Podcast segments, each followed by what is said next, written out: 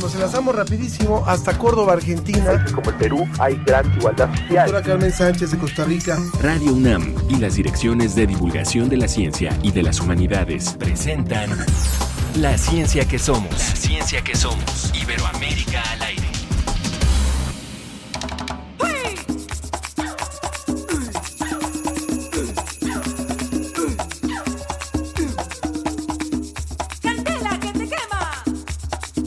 Llama del fuego ablanda hasta el hierro. Toma las fieras, derrite todo el hielo. Y la candela con todo su ardor. Derrite la fibra de tu corazón. La llama del fuego ablanda hasta el hierro. Te doma las fieras, derrite todo el hielo. Y la candela con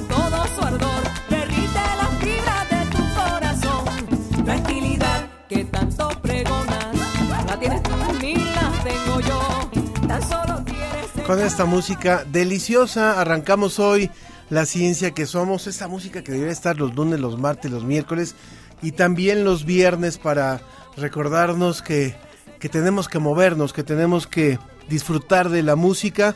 Estamos escuchando a Orito Cantora y Jen del Tambo. Yo soy Ángel Figueroa y les doy la bienvenida a la ciencia que somos. Y como este programa se escucha en varias estaciones colombianas, qué mejor que, arrancar con esta música mexicana. Ellas son dos mujeres líderes en lideresas en la red de tamboreras de Colombia, donde a través de los tambores del Caribe colombiano nos invitan a una fiesta feminista enfocada en el empoderamiento y la equidad de género. Un poquito más, un poquito más. La candela con todo su ardor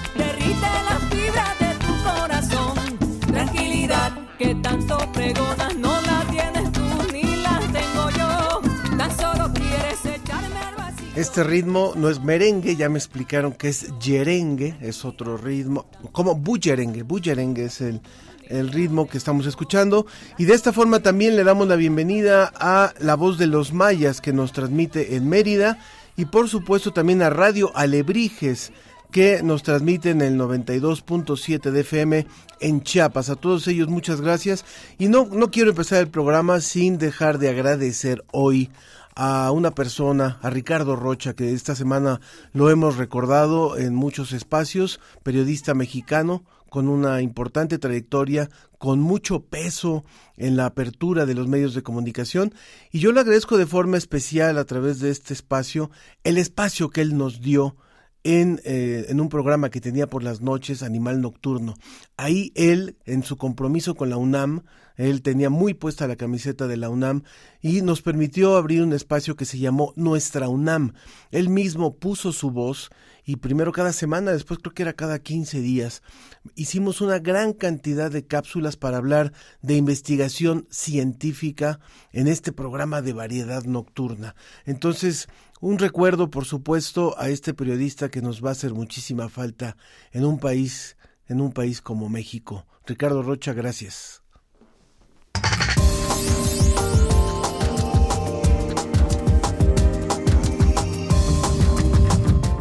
¿Tienes seguridad social? ¿Cuánto gastas en atención médica? Conoce una investigación que profundiza en la situación del sector salud en México. Por el Día Mundial de los Océanos te contamos cómo son estudiados por la geografía. ¿Cómo calificas tu estado de ánimo después de la pandemia?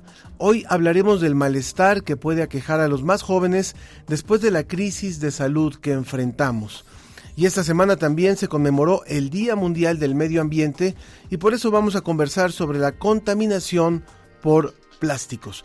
Como siempre, por supuesto, les recordamos nuestras vías de contacto. Eh, deseamos muchísimo que usted se ponga en contacto con nosotros, que haga con nosotros este programa, que comparta los temas que, que estamos conversando, que nos dé sugerencias. Lo puede hacer a través del Facebook, en la ciencia que somos, en donde también estamos transmitiendo en vivo. Nos puede ver también en la cabina de aquí de, Universo Museo de las Ciencias. También en Twitter, en la ciencia que, en ciencia que somos. En WhatsApp le voy a dar el número 55 54 06 57 62 55 54 06 5762 y el teléfono en cabina para que también nos pueda llamar 55 51 17 37 33 55 51 17 37 33 y vamos a escuchar un poquito cómo se sienten los jóvenes después de la pandemia.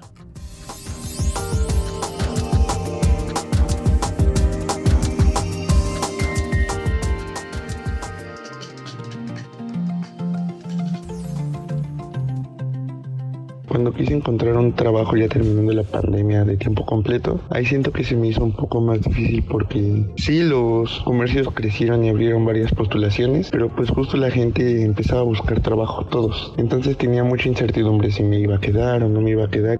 Ya cuando regresé a las clases presenciales, mi generación había salido, la mayoría de mis amigos ya no estaban, pues yo seguía tomando clases con personas que ya habían hecho sus propios círculos sociales y entrar a uno o conocer gente nueva sí es bastante complicado. Y el regreso a las oficinas era extraño. A lo mejor la parte afectiva que nosotros acostumbrados o estábamos acostumbrados al, al saludo del abrazo, al saludo del beso. Y pues emocionalmente se siente ese vacío, ese melancolía, tristeza. Es un descontrol emocional bastante complicado. Yo comencé a trabajar en agosto del 2021. Honestamente en ese momento, al ser mi primer trabajo, no sabía bien 连 cómo sentirme. Me sentía muy presionado, estaba muy nervioso. Salir a la calle me hacía sentir muy inseguro. Los primeros meses fueron muy, muy estresantes para mí. Al principio fue difícil, pues llegué a sentir ansiedad e incertidumbre de no saber qué es lo que venía después y regresar a la normalidad, ir a clases presenciales, socializar con mis amigos. Ya lo sentía extraño, pues sí llegué a acostumbrarme a interactuar a través de una pantalla Red Mexicana de Periodistas de Ciencia. Red Mexicana de Periodistas de Ciencia. Información con rigor científico.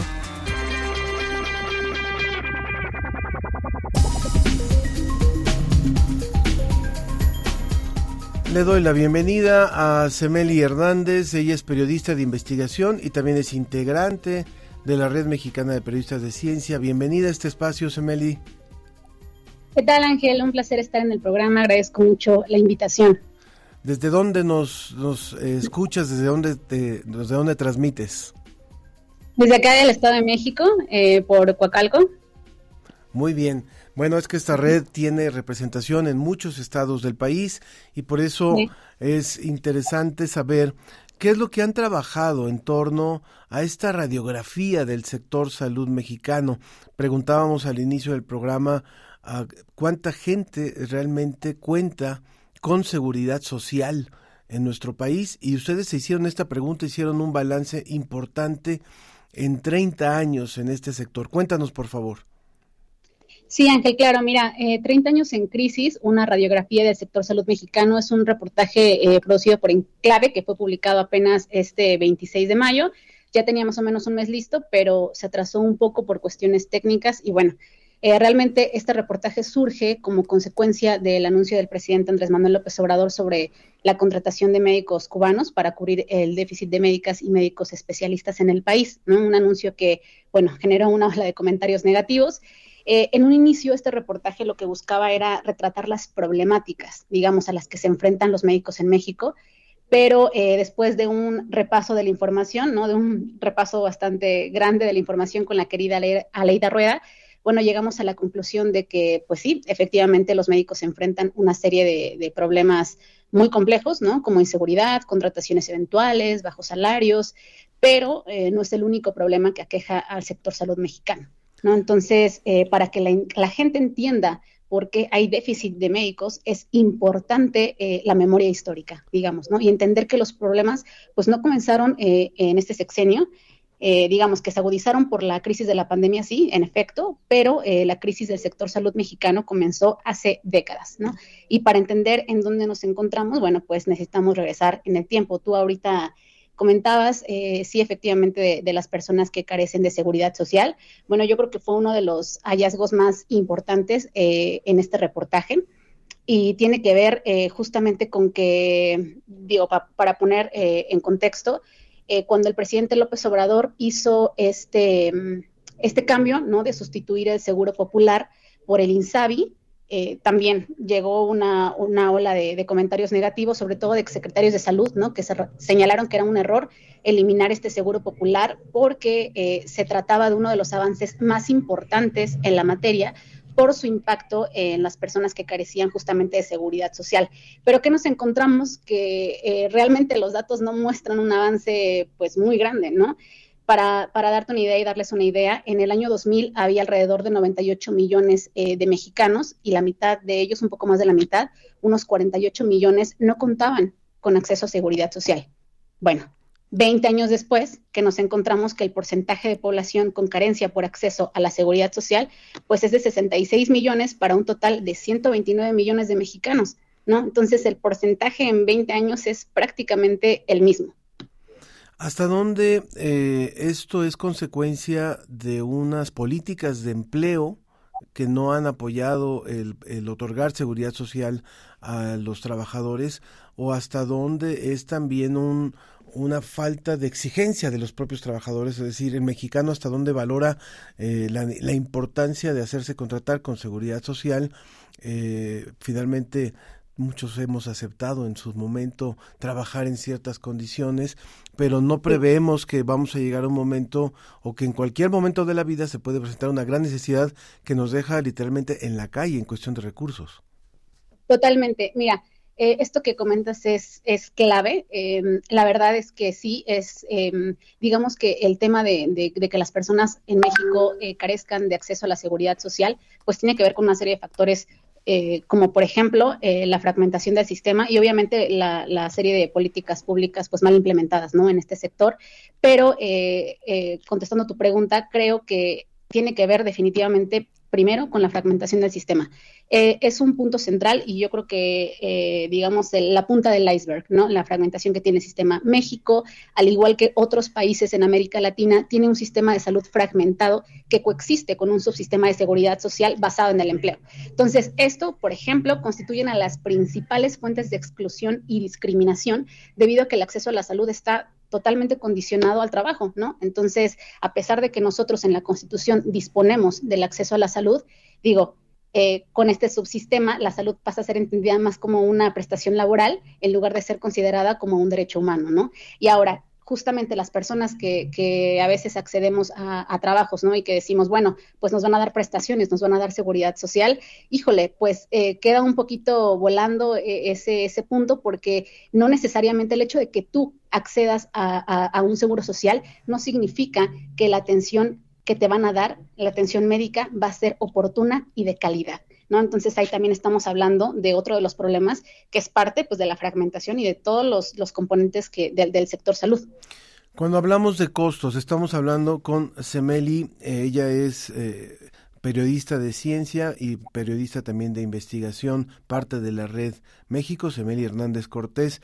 Eh, cuando hablamos de los costos para una familia, que esto siempre es muy alarmante, cuando tú dices una familia de cuatro personas que eh, tiene un ingreso medio, etcétera, ¿cuánto le puede representar una enfermedad de, de uno de los integrantes de la familia? Y no solamente cuánto, ¿qué le puede representar una enfermedad cuando no se cuenta con un con seguridad social o cuando se cuenta con una seguridad social deficiente, cuando se, se tienen que enfrentar a que no hay tiempos, no hay consultas, no hay eh, horarios para, para estudios y se, y se los pueden dar en seis meses, en nueve meses. ¿Qué representa y cuánto representa? Bueno, pues también otro de los puntos, ¿no? El, gasto público en salud. Eh, ahorita lo que comentabas precisamente es lo, lo, que tiene que ver con el gasto de bolsillo, ¿no? Lo que las familias destinan para eh, su atención médica, que incluye obviamente medicamentos, que incluye la consulta y si es necesario, pues atención hospitalaria, ¿no?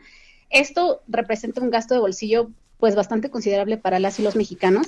Em, digamos, las estadísticas muestran que al menos en México eh, los mexicanos por sí, mismos, por sí mismos gastan alrededor de un poquito más del 40% en sus gastos médicos, ¿no?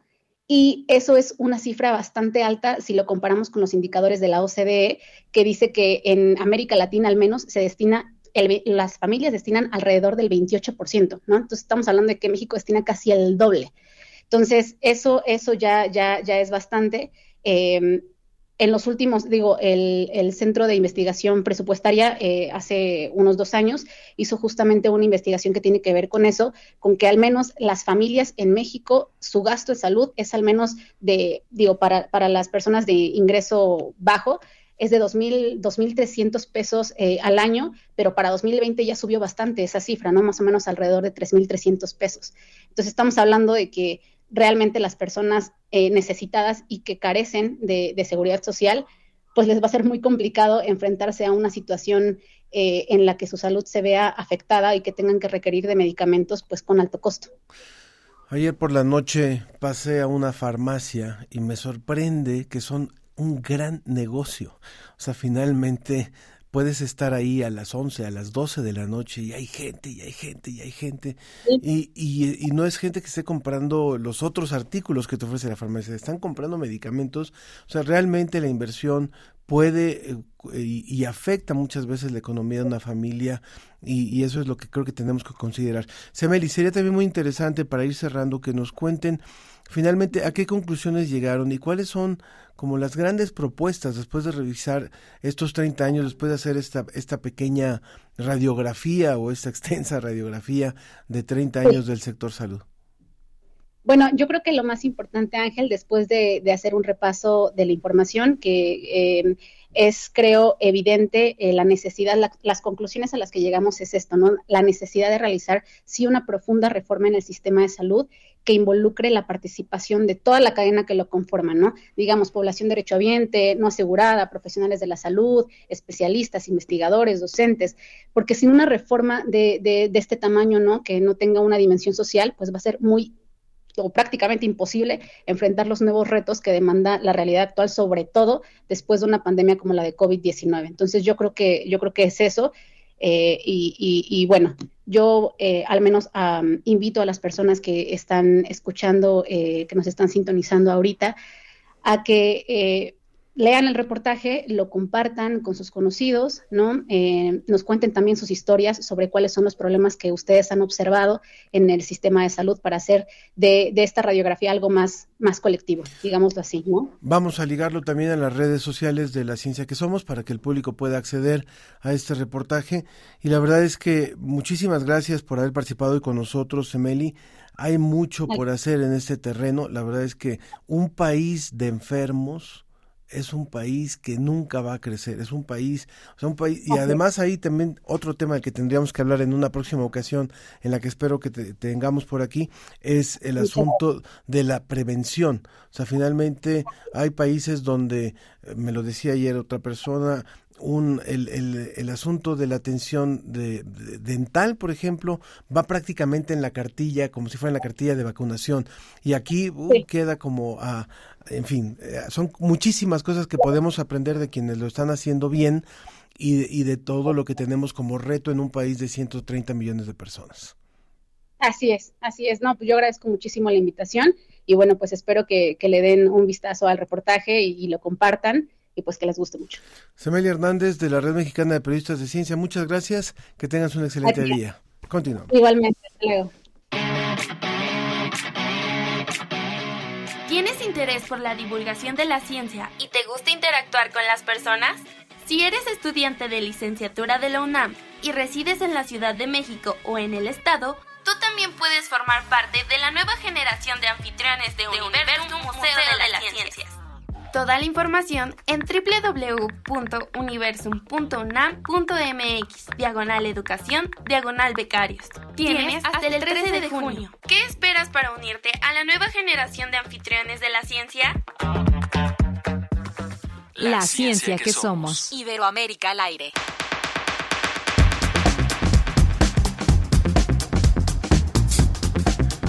Sobre, el tema que estábamos hablando justamente, nos dice Raúl Hernández Maldonado, excelente programa, buen día, y dice corrupción, saqueo, impunidad y saqueo del sector de salud público sin medicamentos ni personal médico suficiente y capacitado.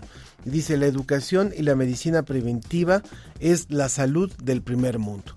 Bueno, eh, gracias por su comentario. Ahora leemos otros de los comentarios que nos han llegado que no tienen que ver con el tema, pero le doy, por supuesto, la bienvenida y nos da muchísimo gusto tener aquí en el programa a la doctora Olivia Salmerón García. Ella es parte del laboratorio de análisis geoespacial del Instituto de Geografía de la UNAM. Bienvenida, Olivia. Buenos días, gracias por la invitación. Muchas gracias. Bueno, pues el 8 de junio eh, se celebró el Día Mundial de los Océanos y yo creo que estos días eh, son importantes. Realmente sabemos que un día no va a cambiar la historia, pero sí un día sirve como un llamado de atención y por eso en este programa quisimos dedicar dos dos espacios para hablar de días internacionales. Este día es en el que se dedicó a los océanos el, el 8 de junio y se habla de las corrientes oceánicas de los mares mexicanos desde la geografía, que nos gustaría también que nos comentaran un poquito finalmente cómo es que funciona este laboratorio de análisis geoespacial para estudiar a los océanos. Sí, gracias pues es muy importante hablar de los océanos, ¿no? Porque el planeta pues está cubierto en su mayor parte por océanos, las dos terceras partes pues son agua. Y me da mucho gusto la invitación porque es para mí eh, muy importante hablar de los océanos desde la geografía, porque todavía hace algunos años como que la geografía estaba más abocada a la parte continental que a la parte marítima, ¿no? Y resulta que nuestro territorio mexicano también está compuesto por dos terceras partes de, eh, de los océanos, ¿no? De mares. Entonces, si nosotros imaginamos toda la cantidad de recursos que tenemos en la parte continental y que eso pues nos da la, la, todo para subsistir, pues ahora hay que pensar en todos los recursos que podemos tener de los océanos, ¿no? Y todo lo que implica para nosotros. Entonces, por eso me gusta, eh, agradezco mucho la invitación. Y bueno, desde el Instituto de Geografía eh, tenemos el laboratorio de análisis geoespacial, eh, LAGE, en donde recibimos imágenes satelitales desde 1996 y con esto podemos monitorear varios eh, parámetros oceanográficos, ¿no? principalmente la temperatura superficial del mar y la concentración de clorofila, de clorofila A. Y también tenemos acceso a otros, a otros parámetros como el pH, la salinidad, el oxígeno, materia orgánica, que nos ayudan a estudiar pues todo el ambiente marino para que los organismos ahí se reproduzcan y todo lo, crezcan y todo lo demás. Y nosotros, ¿qué hacemos con esos datos, con esas imágenes satelitales? Pues eh, contribuimos, apoyamos con otros investigadores que están trabajando, por ejemplo, actualmente con el problema del sargazo. Entonces, no solamente estamos, eh, se está tratando de monitorear el desplazamiento del sargazo, sino también ya desde la parte más geográfica y lo que más eh, impacta a las poblaciones costeras, en este caso de la península de Yucatán, pues todo el impacto que tiene el sargazo ya en la playa, desde su recolección hasta cómo se puede utilizar, y que finalmente está, eh, ha estado impactando las actividades económicas, ¿no? Entonces, en geografía no solo es hablar de oceanografía como tal, sino eh, de la geografía de los océanos, ¿no? Para integrar la parte física totalmente ambiental de los océanos con la parte humana, ¿no? Y entonces, este, además de, haber contribuido a estar trabajando con el sargazo, se está eh, también trabajando en contaminación, desde, las, desde los datos satelitales podemos ver las plumas de descarga de ríos que muchas veces van bastante contaminados. Eh, y también otro problema últimamente que ha sonado mucho es el de los microplásticos, ¿no? Entonces, eh, también estamos trabajando con eso. Hemos trabajado en proyectos para el monitoreo de, de marea roja, que también impactan a la sociedad por el consumo de, toxinas a través de, comer los peces y mariscos, etcétera, ¿no? Entonces, eso es lo que nosotros hacemos desde la geografía en torno a el estudio de los océanos. ¿Hasta dónde? Sabemos que hace poco, eh, Olivia, se, se estrenó un laboratorio aéreo justamente de del Instituto de Geografía. ¿Hasta dónde va a contribuir también a esta investigación de los océanos? Pues hasta dónde yo creo que ahorita tiene un alcance impresionante porque eh, se ha trabajado mucho con datos in situ, gente que va a campo, eh, datos de fotografías aéreas, datos de imágenes satelitales, datos de drones, pero tener un laboratorio aéreo es, eh, nos abre mucho las expectativas y la cantidad de información que podemos tener, porque se pueden montar cámaras pues infrarrojas, no solo las fotográficas como tal, sino cámaras de video, espectroradiómetros, que nos van a ayudar a identificar mejor, eh, digamos, la firma espectral del sargazo, y eh, monitorear extensiones más amplias de la costa, ¿no? Porque con una imagen de dron estamos capturando zonas pequeñas, con las fotografías aéreas, pues son, eh, pues, que ya existen, pues son como que estáticas, digamos, son de un momento determinado. Con las imágenes de satélite hemos tenido algunas dificultades por la resolución eh, del píxel, entonces tener un laboratorio aéreo, este, bueno, nos va a dar una gran cantidad de información y nos va a facilitar mucho a precisar más todo este fenómeno. Si tú fueras médico, si fueras doctora y te dijeran, dinos por favor un diagnóstico somero de las de los océanos que rodean a nuestro país, ¿cuál sería su reporte, doctora? Wow, este es complicado. Em, pues yo creo que, que, no está tan bueno mi reporte, ¿no? Porque pues tenemos bastante contaminación, bastante basura, eh, no solo en, el océano, en las costas, sino en las playas. Y ahora todo este asunto del sargazo que ha venido a impactar mucho la, la, zona del Caribe, en lo ambiental y en lo económico, este, pues yo diría que, que, no está muy bien el asunto. Tenemos que tener más conciencia primero para desde nuestro, eh, nuestra aportación como individuos, pues no contaminar tanto, etcétera, cuando vayamos, tener más conciencia de la importancia de estos ambientes, ¿no? Y después, pues bueno, hacer más trabajo con autoridades y empresarios y todo eso. Entonces es algo complicado. Yo creo que, que tenemos que trabajar muy duro para tratar de revertir lo que ya hemos eh, descompuesto.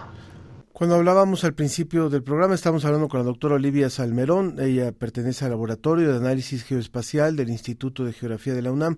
Hablábamos de las corrientes oceánicas también, o sea, de, cómo los mares son vistos distintos desde la geografía que desde la oceanografía, que desde la biología marina, que desde la ecología.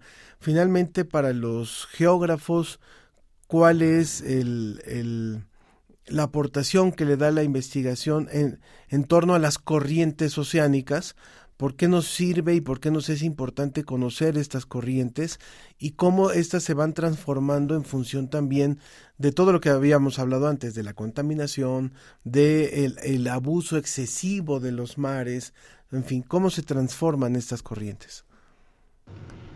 Bueno, me voy a evocar un poco pues el beneficio económico que tenemos. Por ejemplo, tenemos la corriente fría de California, que pues son aguas, imagínense, de temperaturas más o menos de 12, 14 grados centígrados.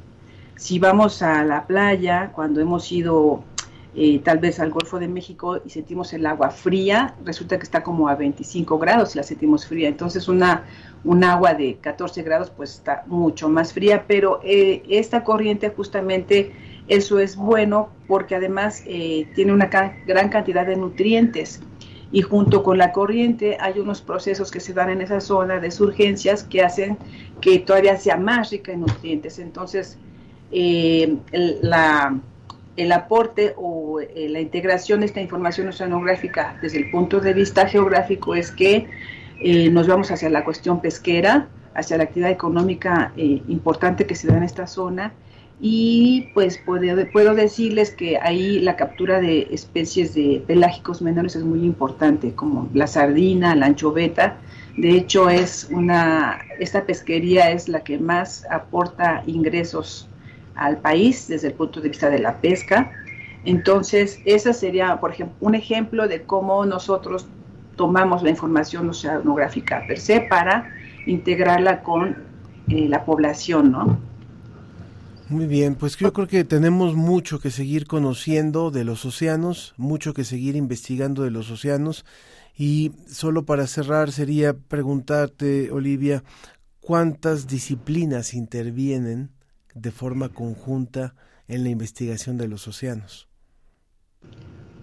Pues está la física, la química, la biología, eh, este, ciencias atmosféricas, pues la propia geografía eh, y todas las que se derivan de, la física, ¿no? La, biología marina, eh, la, la, geofísica también, entonces pues son muchas disciplinas que intervienen en, en el estudio de los océanos. Si alguien está interesado, ¿dónde puede encontrar más información? Pues aquí en el propio Instituto de Geografía pueden venir a la biblioteca, pueden este, venir al laboratorio de análisis geoespacial, tenemos visitas eh, frecuentemente y hay quienes les explica todo esto de la estación receptora de datos satelitales y pues aterrizar en, en, las aplicaciones marinas, ¿no? Porque también hay otros estudios que se hacen con los datos satelitales, pero en este caso pues a mí me compete lo marino. Y si hay estudiantes o si hay jóvenes que andan pensando en la geografía y en una de estas alternativas, bueno, estén atentos cuando hay estas jornadas de puertas abiertas, cuando hay los, los festivales que se hacen en torno a la tierra. Hay, hay cosas muy, muy interesantes que pueden ser de gran utilidad para darse cuenta de lo que están haciendo estas investigadoras e investigadores de distintas disciplinas y que contribuyen a conocer un poco más del océano. Muchas gracias, Olivia Salmerón, del Instituto de Geografía de la UNAM. Gracias por esta colaboración hoy. Gracias. Continuamos.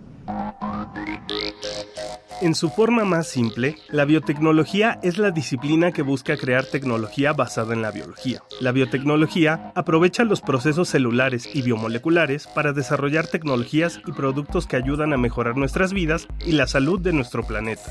En México existe una amplia red de instituciones que ofrecen formación académica en biotecnología y que además cuentan con especialistas e infraestructura para desarrollar investigación y desarrollo tecnológico. Como parte de esta red de instituciones, la Universidad Autónoma Metropolitana celebra 30 años de existencia de su posgrado en biotecnología y ha obtenido el más alto reconocimiento en el Padrón Nacional de Posgrados de Calidad, PNPC, del Consejo Nacional de Ciencia y Tecnología, CONACIT, gracias al grado de habilitación de su profesorado y la eficiencia terminal de las últimas generaciones. El doctor Octavio Loera Corral, coordinador del programa de la Unidad Iztapalapa, mencionó que este posgrado cuenta con egresados en todo el territorio nacional, quienes se han convertido en especialistas independientes o trabajan en el sector privado o gubernamental en tareas que inciden en campañas para atender problemas prioritarios en el país, como la contaminación y la soberanía alimentaria en la última encuesta masiva de seguimiento a egresados, se reveló que el 75% se encuentra laborando fuera de la zona metropolitana,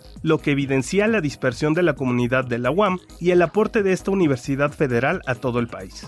Además, el 80% ejerce en líneas relacionadas con su formación profesional, lo cual revela el cumplimiento de los objetivos originales del posgrado y la amplia recomendación de los estudios. Como parte de las tres funciones sustantivas de la UAM, la docencia, la investigación y la preservación y difusión de la cultura, el posgrado en biotecnología alenta la participación del alumnado en la propagación de la ciencia mediante una colección de videos cortos que explican la relevancia de los estudios que se llevan a cabo y el beneficio público que conllevan. Este posgrado de la Casa Abierta al Tiempo posee seis líneas de investigación que buscan productos funcionales más saludables, el tratamiento de aguas y suelos contaminados, el mejoramiento de cepas microbianas para generar moléculas o biomasa con valor agregado por sus actividades biológicas y el modelamiento del crecimiento y la biosíntesis de microorganismos. El doctor Loera Corral añadió que la convocatoria de ingreso a esta opción educativa estará abierta hasta el 23 de junio de 2023.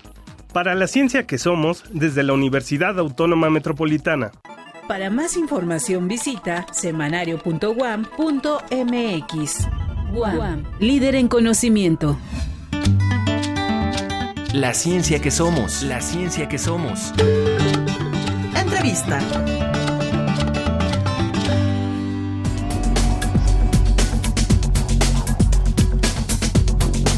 Vamos a ir a la entrevista en un momento más, pero rápidamente les comento eh, otras llamadas. Raúl Hernández, que está muy activo, nos decía también sobre el tema de los océanos. El diagnóstico es que el Golfo de México es el depósito más grande del mundo de aguas residuales industriales sin una política del Estado para aplicar la ley a los contaminadores.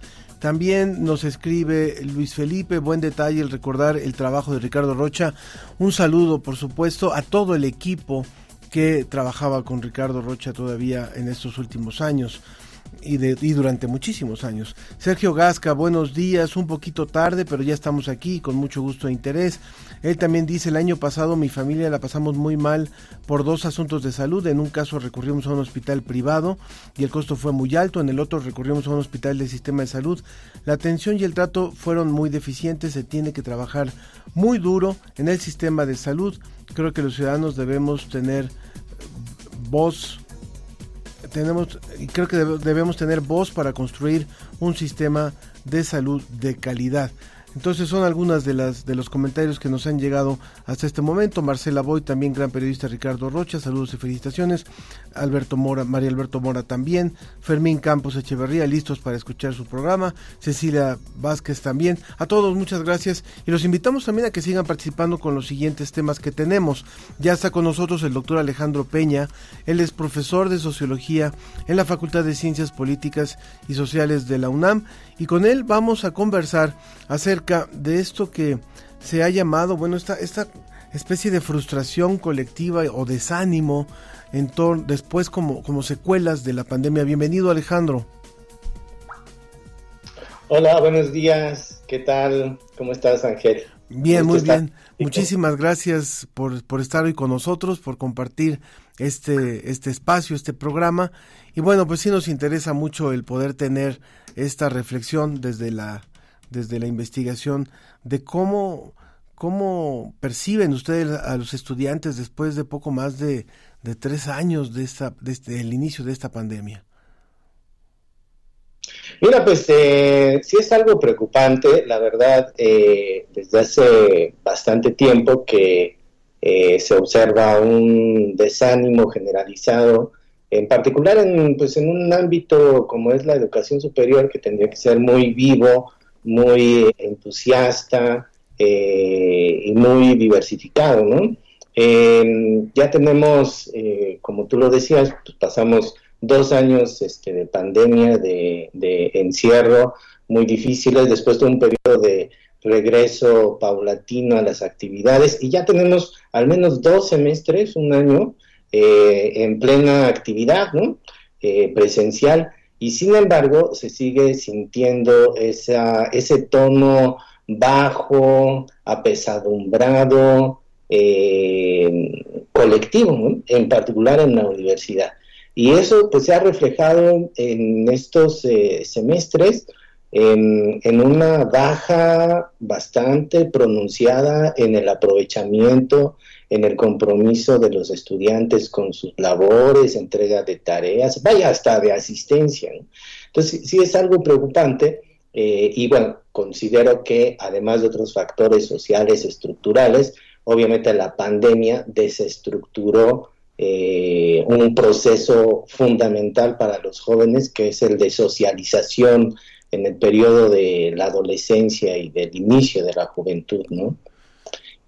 ¿Qué ¿Qué, dicen los estudiantes? ¿Qué han compartido ellos sobre esta experiencia justamente en el tema de la socialización? Algunos eh, ya, ya pasaron etapas que eran fundamentales eh, metidos en su casa tras una pantalla. O sea, ya, ya, ya pasó esa etapa, ya, ya no hay forma de regresarla y ciertos esquemas de madurez psicoemocional, social, se desarrollan en esa etapa que ellos estuvieron adentro.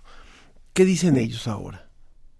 ¿Qué dicen ellos? Mira, pues, primero, eh, sobre todo cuando regresamos, cuando regresamos, había una ansiedad por el reencuentro, ¿no? Por, vaya, por estar en los espacios, ¿no? Eh, pero al mismo tiempo había una eh, no, no había un aprendizaje este, previo de cómo hacerlo. Entonces tenían mucho entusiasmo por retomar las actividades, pero al mismo tiempo eh, se sentían descolocados.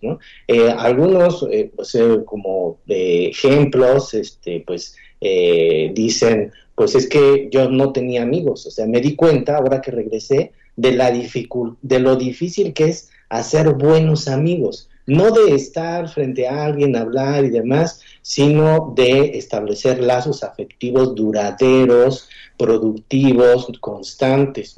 También en las actividades propias de aprendizaje decían muchos alumnos, es que ya no sabemos cómo preparar en equipo, juntarnos, preparar en equipo una exposición y presentarnos. O sea, no, no sabemos cómo, cómo manejarnos en el espacio físico, ¿no?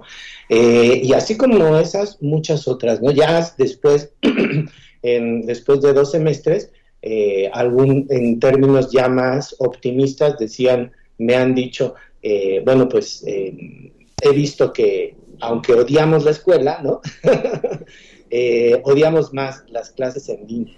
Entonces, hemos aprendido otra vez a, aquilatar la, la, riqueza que significan los espacios universitarios.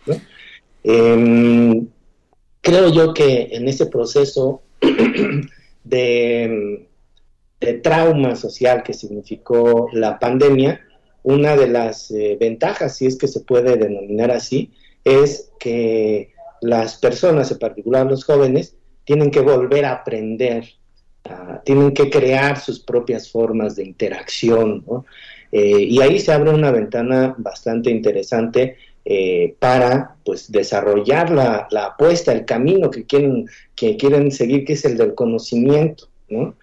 Eh, y en, general, creo yo que eh, mm, la desorientación tan aguda que significó la pandemia para estas generaciones es una labor que en la cual, digamos, se tienen que comprometer tanto la, institución, o sea, las universidades, los funcionarios y obviamente los profesores para acompañar a estas generaciones. Es un reto bastante fuerte que, digamos, es, una, es un proceso que se tiene que dar aula por aula, este grupo por grupo, generación por generación.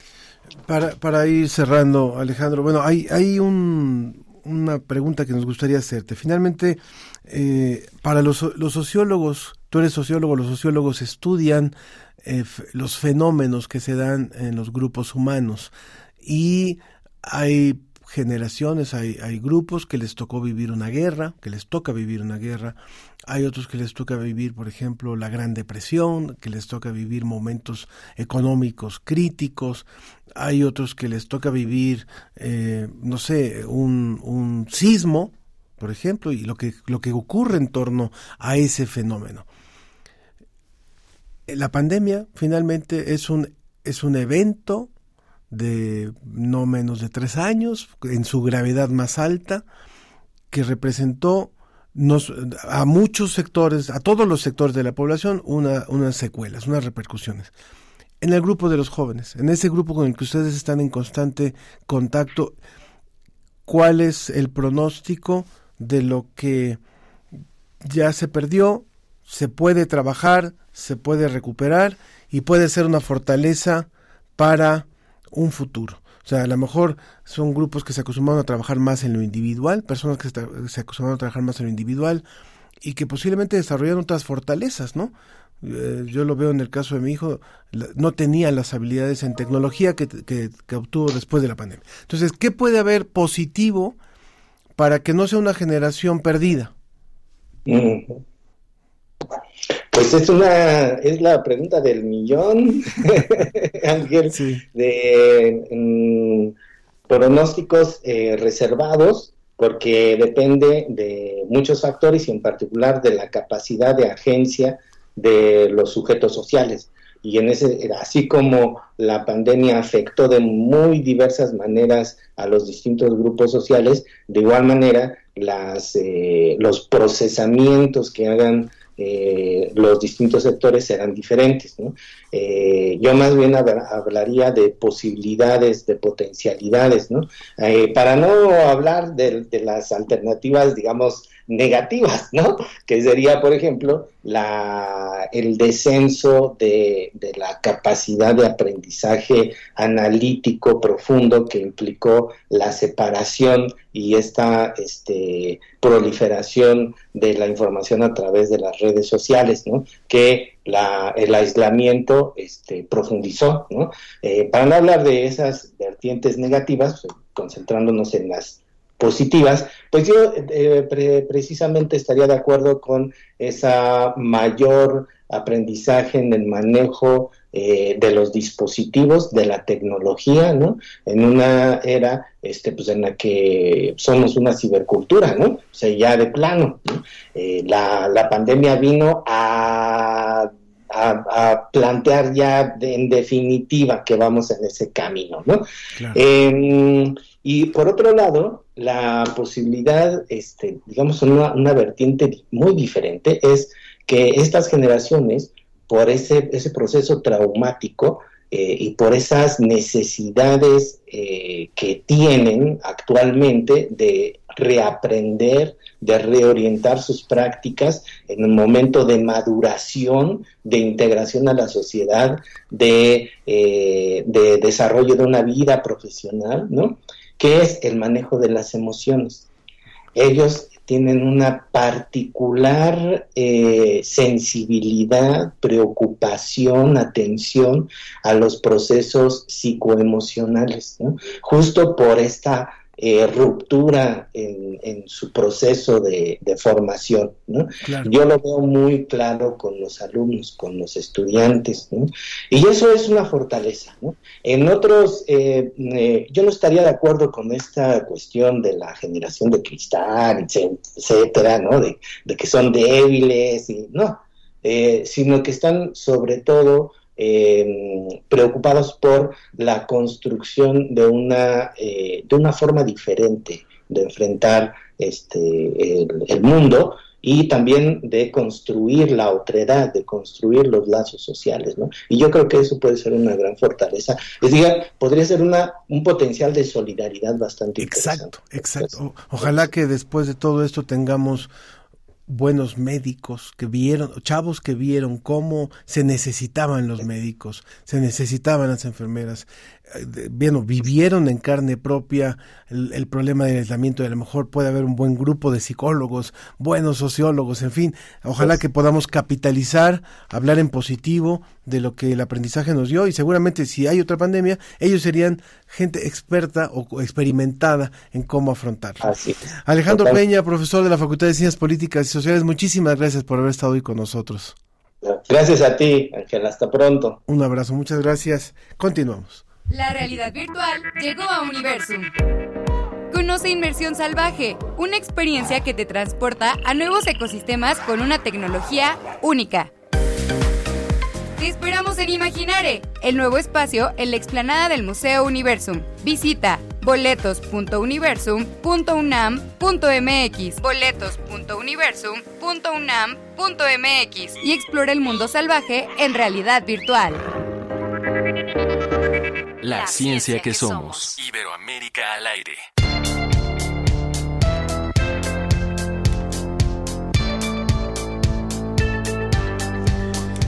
Hablando de salud emocional, le voy a pedir a mis compañeros de la ciencia que somos que podamos postear un evento que va a ocurrir este domingo en torno al Encuentro Nacional por la Salud Integral en Fuentes, eh, en el Parque Fuentes Brotantes Parque Nacional Fuentes Brotantes de Tlalpan para que puedan asistir. Hay un montón de cosas y de servicios y creo que va a ser una buena oportunidad de acercarnos a la salud integral. Y ya está con nosotros la doctora Aletia Vázquez Morillas. Ella es investigadora de, de la Universidad Autónoma Metropolitana. ¿Por qué? Porque también se celebró el Día Mundial del Medio Ambiente dirigida especialmente a tratar de tener cero contaminación por plásticos o evitar, erradicar la contaminación por plásticos. Bienvenida, gracias por estar con nosotros. No te, no te escuchamos, creo que está apagado tu micrófono. ahora en un momento más para poder escuchar a Letia. Ahora sí. Sí, muchas gracias Ángel por la invitación. Un gran gusto estar con ustedes hoy platicando de este tema tan relevante. Muchas gracias. ¿Por qué ahora en el Día del Día Mundial del Medio Ambiente se quiso enfocar eh, la temática de eh, la contaminación por plásticos? Bueno, el tema de la contaminación por plásticos ha cobrado relevancia en las últimas décadas y tenemos ahora una clara conciencia de que es un problema global que tenemos que resolver entre todos. Y en este contexto, el año pasado, en la Asamblea General de Naciones Unidas, se llegó a un acuerdo para generar un convenio global vinculante, similar a los que hemos tenido en su momento para proteger la capa de ozono o para controlar el tráfico de sustancias tóxicas. Esto ha generado un gran movimiento internacional en el cual los países están tomando medidas tanto a su interior como en el avance en la construcción de este instrumento. Estamos justamente en el periodo de negociaciones. La semana pasada se llevó a cabo la segunda etapa de negociaciones en París y es un proceso complejo. Dentro de este contexto es que se decide, con el fin de, de reforzar la concientización de la gente, dedicar este año, el Día Mundial del Ambiente, a la lucha contra la contaminación plástica. Justo hace unos momentos tuvimos una entrevista sobre el Día Mundial de los Océanos. Hablemos de los plásticos y de los océanos, por favor. Bueno, los océanos tristemente son el gran depósito o sumidero de nuestros residuos plásticos. No hay una cifra exacta porque es imposible de medir, pero se ha estimado que 12 millones de toneladas de residuos plásticos llegan al océano cada año y que además si continuamos actuando como lo estamos haciendo hasta ahora, estas cifras podrían triplicarse para 2030. Estamos en una situación límite. Dentro de la inmensa cantidad de residuos que llegan al océano, lamentablemente, menos el 80% son plásticos y una proporción muy alta, también del 80%, provienen de fuentes terrestres se originan de nuestro consumo y mal manejo en actividades en tierra. Un factor muy importante pues es que el consumo ha crecido. Si en hace algunos años el promedio que se tenía en México era un consumo de alrededor de 30 kilos por año, en este momento ya lo hemos duplicado. En México somos grandes consumidores. Cada mexicano, cada mexicana consume cada año 66 kilos de plástico. Estamos muy por arriba del promedio internacional que ronda los 40 kilos. Y muchos de estos plásticos son las aplicaciones que conocemos como de un solo uso, desechables, empaques. Por lo tanto, se vuelven residuos casi inmediatamente. Nuestra generación de residuos plásticos es superior a los 40 kilos por persona por año. Si sumamos esto a las deficiencias que tenemos en el manejo de los residuos, pues estamos viendo que hay un alto riesgo de contaminación plástica en el país. Hay una, un comentario que nos, que nos interesaría hacerte también. Ustedes estudiaron o se han estudiado los, los supuestamente plásticos biodegradables. ¿Y qué tan cierto es esto? Es un tema muy complejo, Ángel, y creo que erróneamente se le ha apostado mucho en nuestro país. En muchas ciudades eh, del país, en muchos estados, se prohíbe el uso de plásticos a menos que sean biodegradables. Sin embargo, nuestra legislación, pues primero no aclara qué quiere decir ese concepto de biodegradable y cómo lo vamos a evaluar. Eso ha originado que en el mercado tengamos mucha piratería. Que un plástico sea biodegradable tiene que comprobarse para poder certificarse.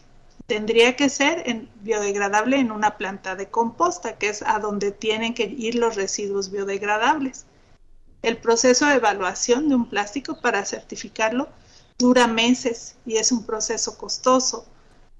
No se fabrican todavía a nivel masivo estos plásticos en México, entonces nos vemos en la necesidad de importarlos creo que aunque las medidas tienen buenas intenciones, no se ha generado todo el contexto que necesitaríamos para que realmente generen un beneficio ambiental.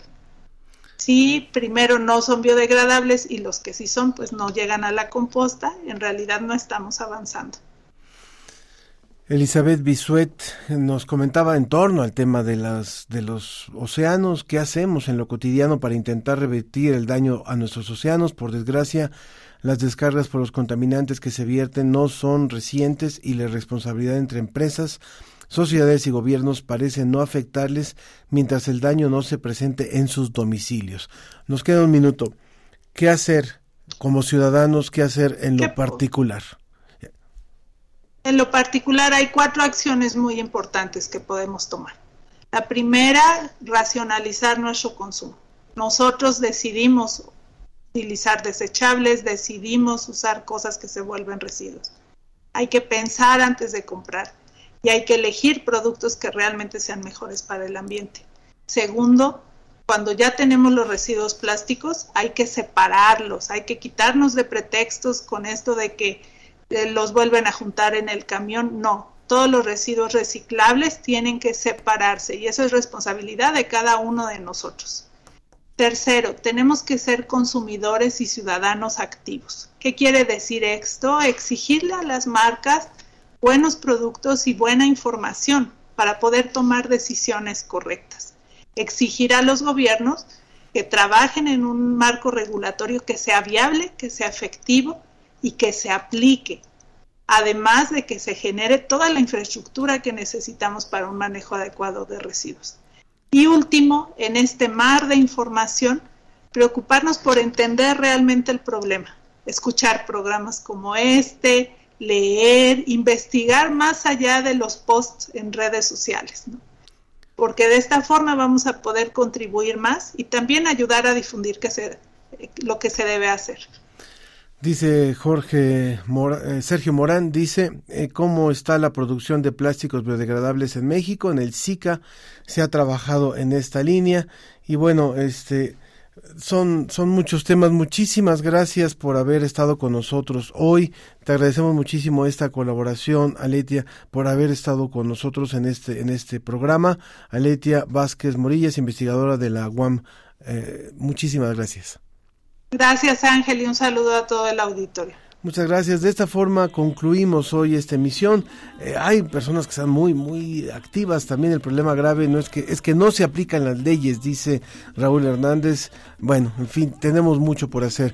Gracias a todos los que escucharon y participaron en este programa. Les vamos a postear la información de este encuentro por la salud integral el día de el domingo en la mañana, todo el día y va a haber un montón de servicios y de actividades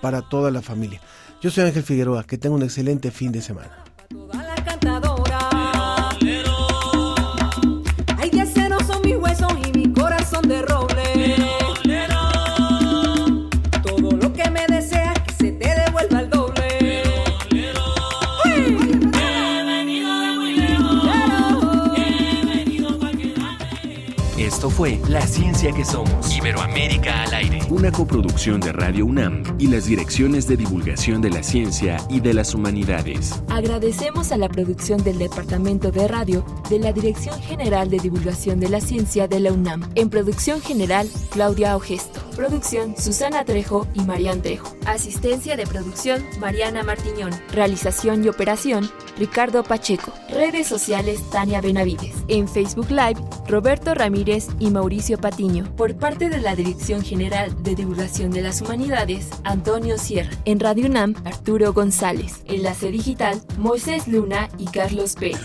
La ciencia que somos. la ciencia que somos. Los esperamos el próximo viernes.